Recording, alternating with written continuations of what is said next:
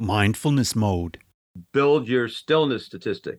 Uh, so you need to practice becoming still. Reach new heights of calm, focus, and happiness right here on Mindfulness Mode. And welcome to the show. Thanks for joining. Sit back and relax and enjoy the show.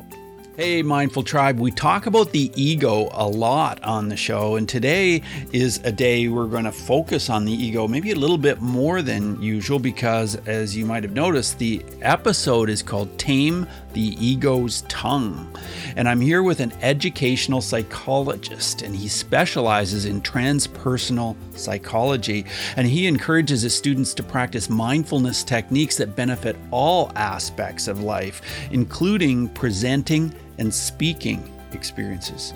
And he founded the Alan Carroll and Associates 30 years ago.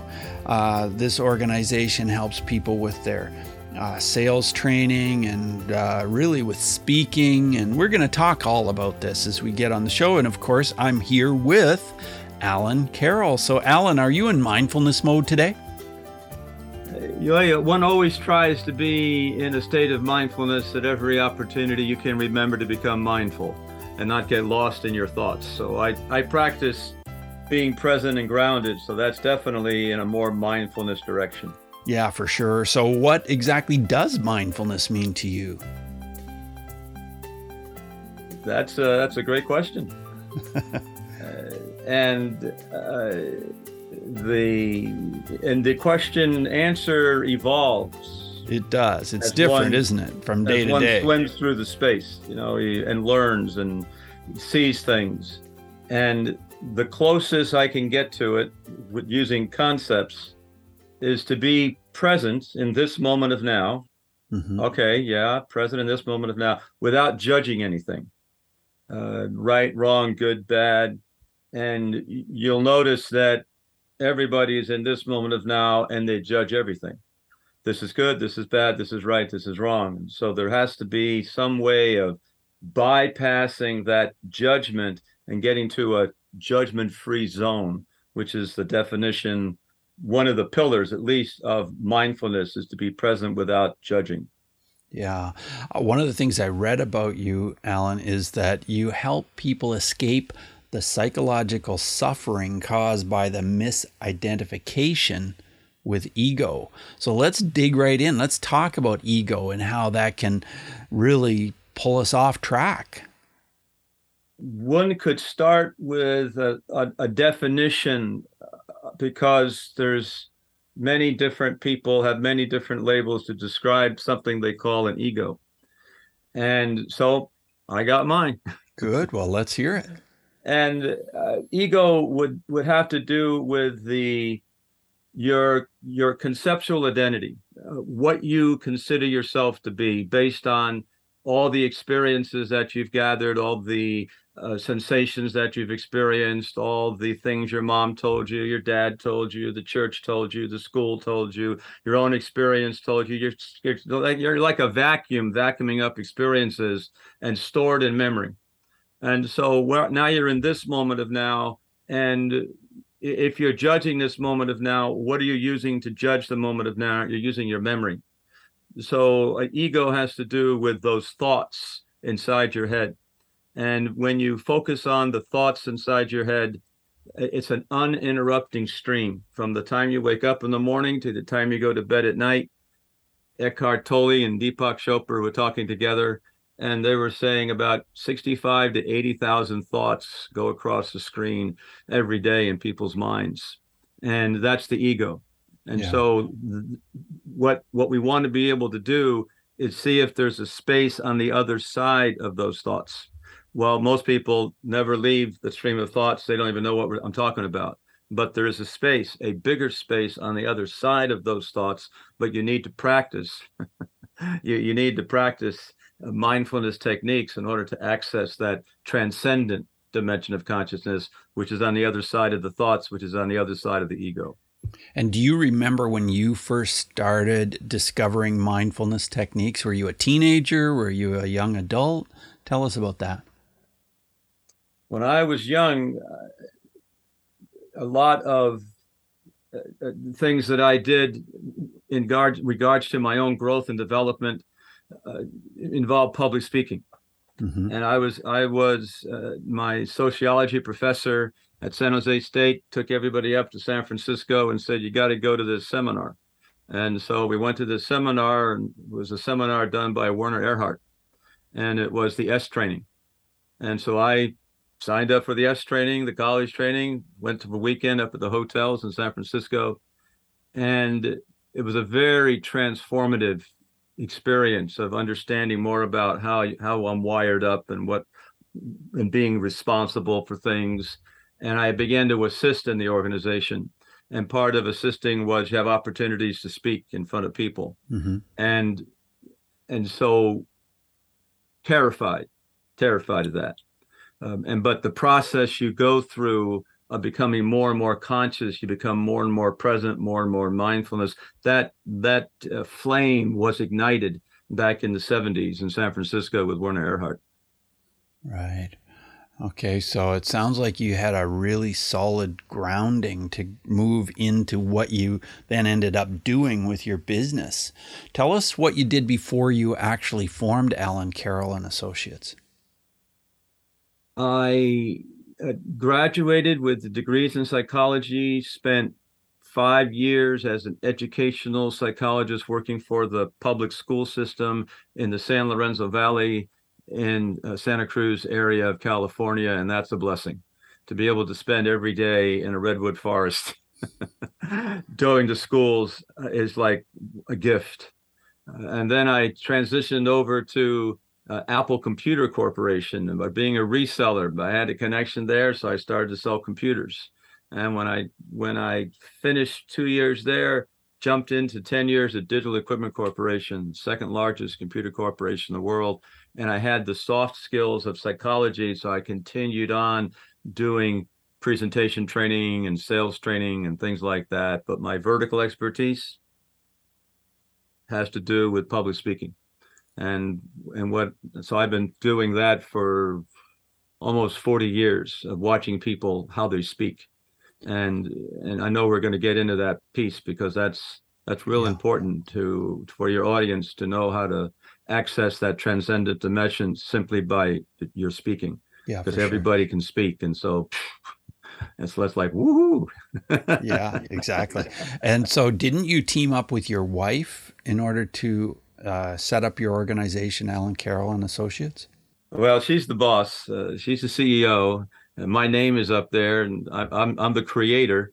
Uh, yet she handles all the background stuff, and so without her, you know, I don't shine as much without her. And so she's a she's another blessing. She's like the redwood forest in Santa Cruz. Well, she's to have a partner for 31 years who is so supportive to to the what you are wanting to manifest in the world is a blessing. Yeah, for sure.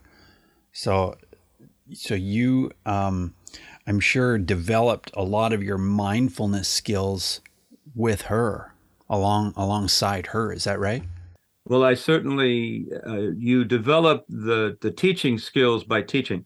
Yeah. Uh, and so what I learned with my family is taking the skills and trying to teach them how to do it at home does not mix very well. Mm-hmm. Come on, Dad. You always talk about things like that. Come on. Can't you have a real conversation? You always have to be talking about politics. You always got to be, you know, so after a while you realize that they're a little they're a little tired of it. However, thank goodness I have clients who want to hear me talk, and that's really nice. How many children do you have, Alan? I have three children. There are okay. uh, two two are twins. They're 26 years old, and and then one is uh, 37 years old. Okay. Well, I know what you mean. My son uh, has a lot of skills, but working with me isn't his favorite one. right. But right. he did do a lot of work with me for, at one point. He edited a lot of podcast episodes and, you know, worked alongside me with some of the things I was doing. So I really appreciated that. But then later he kind of opened up and said, you know, dad, it's not really my favorite thing. Right. And I get that. Yeah. You know, yeah, he's, yeah. he's got to spread his own has, wings. Everybody has a path. Yeah, for sure. And, and, and you're blessed if you find your path. Yeah. Uh, and and because uh, it makes the path more joyful if you are enjoying the path versus you have to you have to do something and uh, and so i'm your son made a decision to say you know dad appreciate opportunity and but yeah. my path's just a little bit this way and so you say all right you have your own wings go fly away. Yeah that's exactly right and he's studying to be a physicist. He he just loves Woo-hoo! that. Theoretical physicist is what he wants to do and and it's just his thing so that's great. I'm excited well, for him. there's very much uh, in my i'm not a physicist. I, I, I didn't do well in my, my in my physics class in high school. I, I did not do very well I think I got a C in my physics class, but I but I do remember. I tell it in the I tell it to the audience. I, I, I do remember one of the one of the experiments, the demonstrations they did was wave theory, and they had a fish tank full of water. And they had two balls suspended in the fish tank. There's no fish, just balls suspended in the water. And they had a motor on one ball, and they would turn the motor on, and it would create a wave, and then the wave would hit the other ball, and that was just on a rubber band with a hook and they showed you when you turn the motor on, it sends a wave over, and pretty soon the other ball was vibrating at the same frequency, and you turn the motor off, and then the other ball will, and and, and how that affects the public speaking domain is that if you are relaxed when when you're speaking, if your physiology if your physiology is relaxed, and usually it's not. Usually it's tense. So if you can relax your phys- if you can relax your physiology it sends out a relaxing wave uh, into space. And the audiences definitely would vote for i'd rather be more relaxed bruce watching you than i being tense watching you. Totally. Uh, but most people don't have control of their physiology when they're speaking uh, because they're not trained how to pause. The audience really picks it up that's for sure. Whether they know they are picking it up or not they are definitely really picking it up. let's talk more about public speaking. You must have helped hundreds and thousands of people over the years to uh, be better public speakers. Yeah, that's true. That's true. I, it's like a it's like a research project, uh, and I can only take them as far as I've gone myself. Uh, one of the definitions of a guide is showing one showing someone the way after having been there yourself. So if we're on a journey to mindfulness or a journey to uh, enlightenment or we're on a journey to presence, wh- whatever word you want to use to describe that space on the other side of the thoughts that you're thinking, uh, public speaking is a great vehicle to do that. Uh, because when you speak, you're doing when you're talking about a, what a professional speaker does versus what an amateur speaker does prof- an amateur speaker totally ignores the key concept of public speaking. The professional speaker embraces the key concept of public speaking in my 40 years of experience. And so, how do you differentiate the professional from the amateur? There's only one. There's only one skill, and that is when you when you look at the person speak. Is there a you don't even perceive there's the absence of space. But when you watch a professional speak, and I'm going to shift into a more mindful, spacious speaking pattern now. When you watch a professional speak, you'll notice that a professional is able to create a space between this sound and this sound. And when you can consciously not unconsciously, but consciously create spaces between the sounds that you speak, you begin to get control of the timing of your speaking. And when you can control the timing of your speaking, you then have a choice about what you want to vibrate next. Because all I'm doing is vibrating the air right now. I'm blowing air out of my body putting my lips and my tongue into a certain position and I'm vibrating the air just so with just the right amount of air for just the right amount of time to create a bubble of sound that you are listening to. And you're saying, Oh, I understand what Alan's saying. So I'm just blowing, I'm just vibrating the air. And so everybody knows how to vibrate the air, but no one knows how to not vibrate the air. And so when you can control the vibration and the nod of the vibration of the air, you have to be very alert to do that. Uh, and and in order to be alert, you got to be real present uh, to do that. So that's how you get to mindfulness by controlling by controlling the vibrations. We call that pausing. And who are you speaking for? Well, you're speaking for your identity. And who's your identity? Your identity is your ego. So that's your point of view. That's your opinion about whatever's going on in front of you. Uh, that would be, uh, it's a tool of the ego. So if I can control the tongue, then I can choose how I want to vibrate the air. And they did, last thing was they did a research where they had greenhouses and they played Mozart music in one of the greenhouses and they played heavy metal, head banging, heavy music in the other one. And they just watched how the plants responded. Mm-hmm. And the plants, when you're playing the relaxing Mozart music, they ah, you know, they really bathe in the vibration. And but when you are playing a bum ba ba ba ba ba ba and the and so when you speak, you you you speak with a loving vibration, or do you speak with an ego vibration? And but you can't make that choice unless you can create a space uh, between the events and your reaction to the event. I really like your explanation of this. Very, very, well, very mindful. And of course, it's completely part of mindfulness. I want to ask you if there's a student of yours from some time over the years that pops into your mind that you could tell us a little bit about their transition that they made as you worked with them and develop their help them develop their skills. Not a a student. There is a, an experience that all students uh, will have and that they've never had before and that you can have, and all the students and all the listeners can have when they begin to be able to control their speaking. And when you see people who have totally ignored the creation of a pause, empty space, totally, it's like, uh, why would I pause? I got so many things I want to say.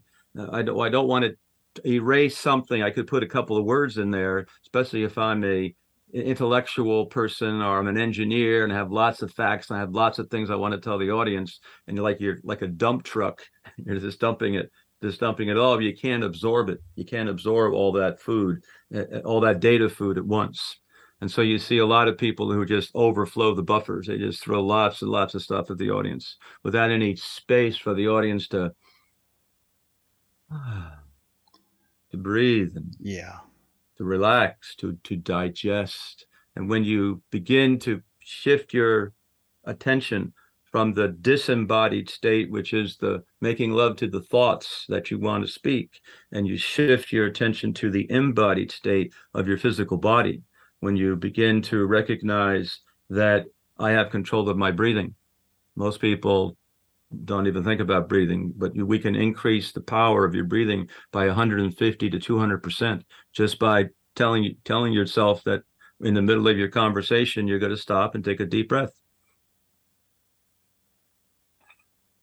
and that adds power, prana power to to you. But most people they're too busy talking; they don't have time to manage manage the logistics of the instrument that's doing the talking, uh, relaxing it, pausing, breathing, organizing your thoughts. You know, are you going to change your voice this time? Are you going to use a gesture this time? Are you going to show a little piece of mass to help people understand the thought?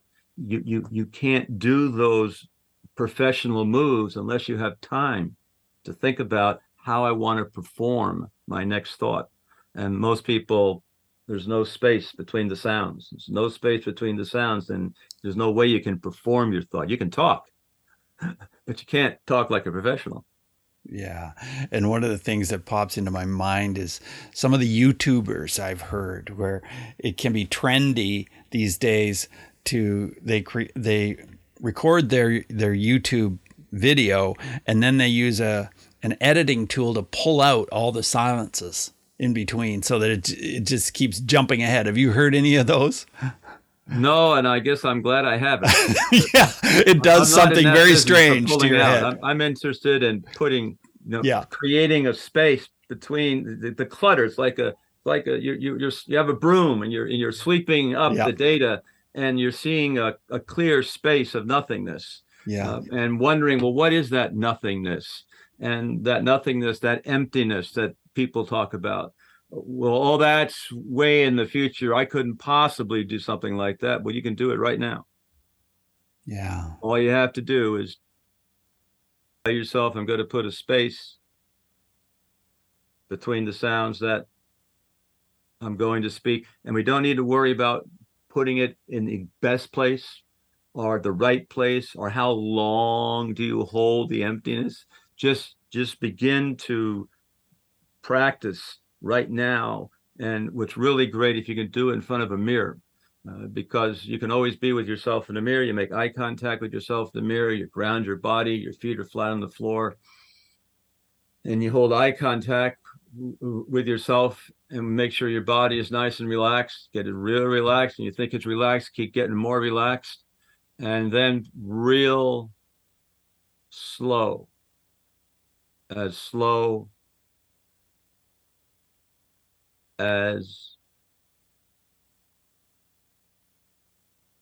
you can go. And and and so you vibrate the air with a bubble of sound and then you have this two or three second empty space and you'll notice that that's when you that's when you i call it a i call it a command override switch where i now have command of my body. I can tell my body to take a deep breath and immediately relax your body. And you'll notice that every time you speak it creates a little bit of tension. And every time you pause you create a little bit of stillness.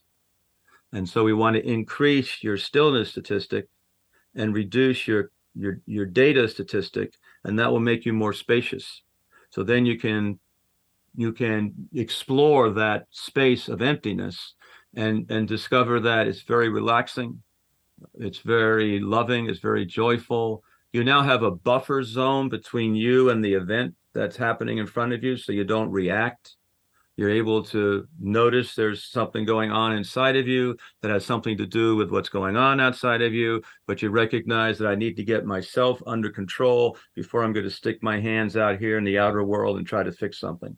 And most people, they stick their hands in the outer world, they try to fix something, whereas they're still they're still capsized inside themselves. They haven't handled the emotions inside themselves. So they're drunk in a way, trying to fix something that they haven't focused on themselves. I feel like we're at a speaker's workshop that I've paid hundreds and hundreds and hundreds or thousands of dollars to attend. You're sharing so openly, and I really appreciate this so much. Yeah. You're welcome. It's a it's a pleasure to be able to polish my skills. Uh, because when I speak, I have a mirror here in my office. So I'm often talking to myself in the mirror. Uh, it's just practicing. The, it's like singing a song, singing mm-hmm. a song of stillness, singing a song of presence. And the more I sing it, the better I am at singing it. Um, so you're you're seeing you know 40 year rev level right now, and hopefully another 40 years you'll see another you'll you'll experience another rev level. Yeah, I really appreciate this. Alan, one of the questions I always ask on the show is about bullying because I've worked in bullying prevention for a long time. And I like to talk sometimes about the connection between mindfulness and bullying. And I wonder if you have a story about bullying where mindfulness would have made a difference or it did made it make a difference. Maybe it was in some of your workshops, maybe it was when you were a kid. I don't know. Do you have a story you can share with us? I have a quote from Shakespeare that I can share with you that maybe will lead us into a conversation. Mm-hmm. It's from Hamlet, and it is nothing is either right or wrong, but thinking makes it so. So when you say the word bullying, uh, immediately a judgment comes up. That's wrong. Uh, you shouldn't be a bully. Bully is wrong. So, in the reality in which you live, your ego is now engaged, and there's something happening in your movie right now of this situation, of this person, what they're doing, and you're labeling it bullying. Um, and so, and, and and and so you're not present in the moment. You're you're dealing with a bully in the moment, not not objectively, logically. Right? No, that's a bully. and, and so and so until you until you're able to uh, be more relaxed uh, with the energy that's around the bulliness, uh, uh then whatever solution you're going to try to figure out may not stati- may not strategically be the best. Maybe tactically it might work immediately, but strategically you have to deal with the person who is looking at it and labeling it uh, and realizing that that label is not the best way to label it. Uh, and what's a better way to label it? Uh, well, I, one of the, the better ways of labeling it uh, is that uh, uh, one of Werner Erhard's experiences that I had at the Cow Palace in San Francisco, 10,000 people are there, and the person is standing up in front of Werner and they're talking about relationships and and he's saying, Well, my father doesn't love me the way I want my father to love me. My girlfriend doesn't love me the way I want my girlfriend to love me. You know, what about that? Ha ha ha.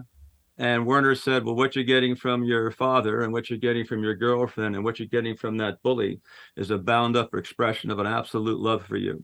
And at that point in time, you just have you're not you're not at that point in time that's the highest level of love that they're able to muster they live in a hellhole of a psychological suffering in which the way they present themselves into the world is so dysfunctional that it's causing them physical mental and psychological issues inside themselves. And so for you then to throw more fire on someone who's already in pain uh, is not the strategy that's going to solve the issue. What's going to solve the issue is your ability to love, your ability to give space to to the thing that is in front of you, and and it's hard to give space if you've labeled it a bully, and, so it's hard to give space to that because it's wrong, Bruce. It's wrong. Well, now you got stuff to go on, and mindfulness is there is it isn't right, it isn't wrong. It's just it's just it just is right now, uh, and and that will allow you to be present and and then what am i going to do with this situation is going to be different than if i'm all stirred up because it's a bully that makes sense. That makes complete sense. Yes it does. It makes total sense. Yeah there's so many emotions tied into that word. Just you bet. you've, you've and compassion it's the it's the as you become more spacious as you practice organically something will begin to grow in your in your psychic reality in the metaphysical reality. Stillness is like a seed that will grow as you begin to nurture it by creating it. And every time you pause you create stillness. Every time you close your eyes and meditate you create stillness. Go outdoors in the outdoors in nature create stillness. Go to the ocean create stillness. Pet your dog create stillness uh, look for places of quiet and solitude in order to calm all the stuff that's being thrown at us through through our senses nowadays bombarding ourselves with senses. Quiet time uh, solitude you know it's it's it's it, it's just important to have silence in your life. Uh, there's not enough silence going on.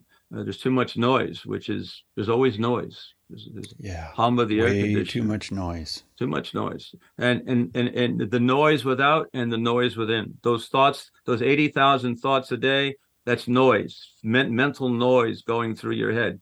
And it's constantly. So one of the techniques that your audience can practice is called the stop technique. The stop technique takes 30 seconds. You just notice that you're thinking about something. Oh, I'm going to do that stop technique. So that's the S for stop. The T is, all right, now that I'm stopped, I'm going to make sure my feet are flat on the floor. I'm going to take three deep breaths. And when I breathe out, I'm going to observe. That's the O, S T O. I'm going to observe any physical tension. And I'm going to relax that physical tension like it's flowing out of my feet. And then the fourth is proceed with kindness. So do some kind act, smile, say hi to somebody, wave to somebody, smell a flower, do something that's kind. Um, and what you're doing is what you'll notice is that whatever you were thinking before you started that stop technique for 30 seconds has faded away. And so now you get to separate yourself from that train of thought that's in your head all the time. And so you're like you're on a, a train and then the train stops and you get off the train. Then you get back on the train, train to, to, to, then you, oh, I, I'm going to stop technique you get off the train. And so you practice getting on the train, off the train, on the train. So noise and stillness, noise and stillness. So stillness becomes more of a natural, like brushing your teeth, becoming still as often as possible becomes natural because it feels the body likes that. The body does not want tension, the body wants relaxation. And stillness is relaxation. I really like the stop technique. Very, very good. Yeah, it's it's it's it's easy, but you gotta you gotta remember uh, to tell yourself you have to that, that you're you don't even know you're on a train of thought. What do you mean get off my train of thought? I don't even know I'm on a train of thought. Well, when you begin to do the stop technique, you realize that the train of thought that you were thinking wasn't there when you finished the technique, and you made it fade away. And so the pro- the problem that people have is the management of the thoughts that they're thinking. If you can't manage the thoughts that you're thinking, then you can't manage your emotions because emotions arise out of the label. Like I'm going to label that person as a bully. And now that I've labeled it mentally as a bully, all the emotions that are associated with bullies, I can now, boo, I can now, I can now generate that. So it's real important that you realize that you, you don't have control of the thoughts that you're thinking. And what's so great about public speaking is that I may not have control of the thought at this point in time. I may not have control of the thoughts that I'm thinking, but I certainly, certainly have control of the thoughts that the ego speaks. And I can then tame, tame the tongue of the ego and I can make the flowers grow in my reality. I can express love rather than my ego and what what your point of view and you were wrong and you shouldn't have done that, Bruce. And I do get you know and all that venom uh, that that comes out of people who are who are not present uh, to that space on the other side of the thoughts. They get they get hooked by their thoughts. They get hooked by the stories. They they they take things personally uh, when people say things to them and you know that's a tough one. However it's, it's you need to get beyond it's nothing to do with you personally. You're a you're a bit player in someone else's movie uh, yeah. and so you don't take what people it's not all about you bruce. It's not all about me. Yeah. Yeah i was uh, thinking about the ego's tongue all the time you were talking about that and then you said it. And mindful tribe check out the website. Check out the website that alan carroll has its ACA, speaking for standing for Alan Carroll Associates, ACA mindfulyou.com. So check that out. And uh, as we move forward in the interview, Alan, I want to ask you five quick answer questions. So just 30 second answers are perfect. The first one is this here's the question Who is one person who has been an extremely influential person as far as mindfulness is concerned in your life? Spiritual teachers. Spiritual teacher is when they speak, they speak from a deeper level of vibration. They, they are speaking from a consciousness that I've not experienced. And when you vibrate the air in, in a way that comes from a deeper place, you, you are, it's love at first sight. Uh, and love at first sight would be Eckhart Tolle, love at first sight would be uh, uh, uh, Sadhguru. Those those are the two uh, that that are up on the screen right now that I'm that that that, that feed me, uh, and and I, I'm not going to choose between the two. Okay, well, vibrate the air. What vibrates the air? Yeah, I, I, I really like that, how you describe that. The second question is about emotions and how mindfulness has helped you deal with your emotions. Sadhguru uh, describes anger, and he holds up a, a cup and he says, Anger is like drinking from a cup of poison and expecting the other person to die that you're angry at. Yeah. And so, why would you cause chemical changes in your physical body that causes diseases that are caused by the the toxic release of chemicals because of the anger. Why would you do that? Well you would do that because the the ego doesn't care about your body. The ego cares about being right. Uh, and what it does to my body is irrelevant. As long as i get my pound of flesh i'm happy.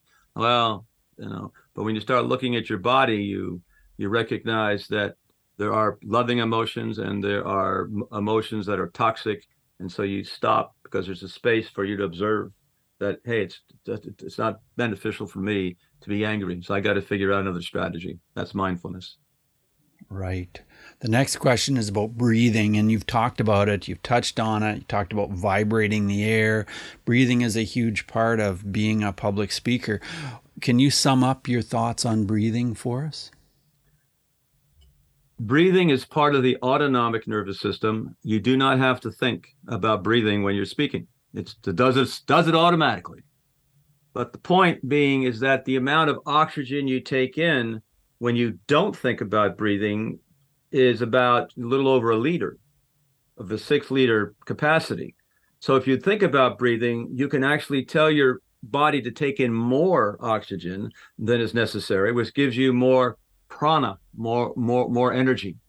And and so you can regulate your energy by becoming conscious of breathing, but you can't become conscious of breathing unless you are able to tell your body to breathe. You have to have the thought the thought inside your head while you're standing up and speaking in front of an audience, I'm going to take a deep breath right now. Then you can take a deep breath. But you have to be able to pause to create that space in which you get, you know, control of the timing in order to tell your body to breathe. Alan, I know you wrote a book called The Broadband Connection The Art of Delivering a Winning IT Presentation but I wonder if you can recommend a book other than that that can help people with mindfulness. The the book would be Eckhart Tolle, T O L L E, Power of the Now. First chapter is fine. you can read the whole book, but but he'll tell you just read the first chapter, and that pretty much sum, sums it up. Uh, another course that I'm now involved in is a Course of Miracles. It's mm-hmm. a 365, uh, you know, lessons It'll probably take me a lot longer than 365 days to go through the course. Uh, but I found that to be a very